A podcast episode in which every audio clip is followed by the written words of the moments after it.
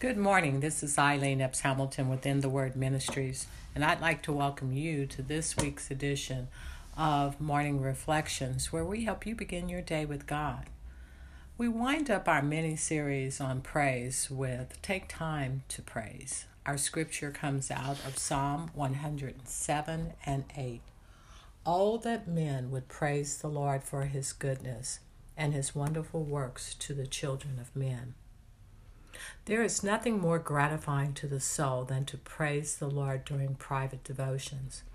It is the soul's release which allows our innermost being to render tokens of gratitude and adoration to the Lord. That power is multiplied when experienced in corporate worship. The Psalms found in the fifth division lend themselves to an overall liturgical purpose befitting public worship for the Jewish people of that time and for us today. Sometimes, however, we become so entangled with the events of our lives that we forget to take time to praise. We overlook the fact that our praise and worship may not be pleasing to God, but it is also the quickest way to access the power and provision of the Lord. Why is this true? Because the Lord inhabits the praises of his people, as found in Psalm 22 3. This imperative to praise the Lord is repeated four times in this psalm to impress its importance as we journey through life. Oh, that men would praise the Lord.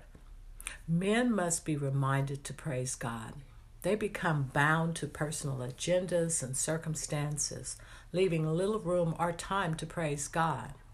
Praise is squandered on mortal man and his accomplishments, often forgetting that God created the universe, thrones, principalities, and power. All things were created by him and for him.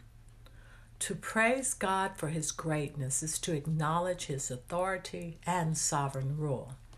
It's interesting to observe that the angels are not commanded to praise God they do it willingly for his goodness. To say God is good is to trivialize his true nature and character. Goodness means unfailing, loyal love. It is often based on a prior relationship, in this case, our covenant relationship with God. As believers, we have entered into an everlasting covenant with God through His Son and our Lord and Savior Jesus Christ.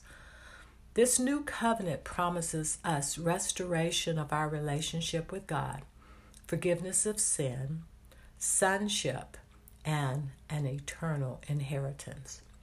Lastly, for his wonderful works to the children of men. In reading Psalm 107, God's wonderful works are his acts of mercy to those who have entered into covenant relationship with him.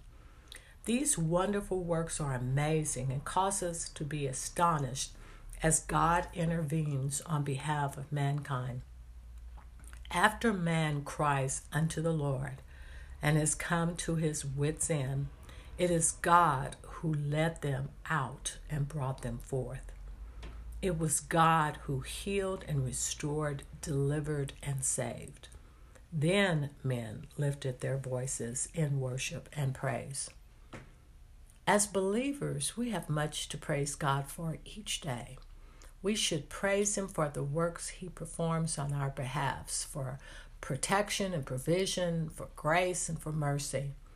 God is worthy of our praise for His love, His salvation, and for eternal life we ought to enter into perpetual praise throughout the day, as the angels do in heaven.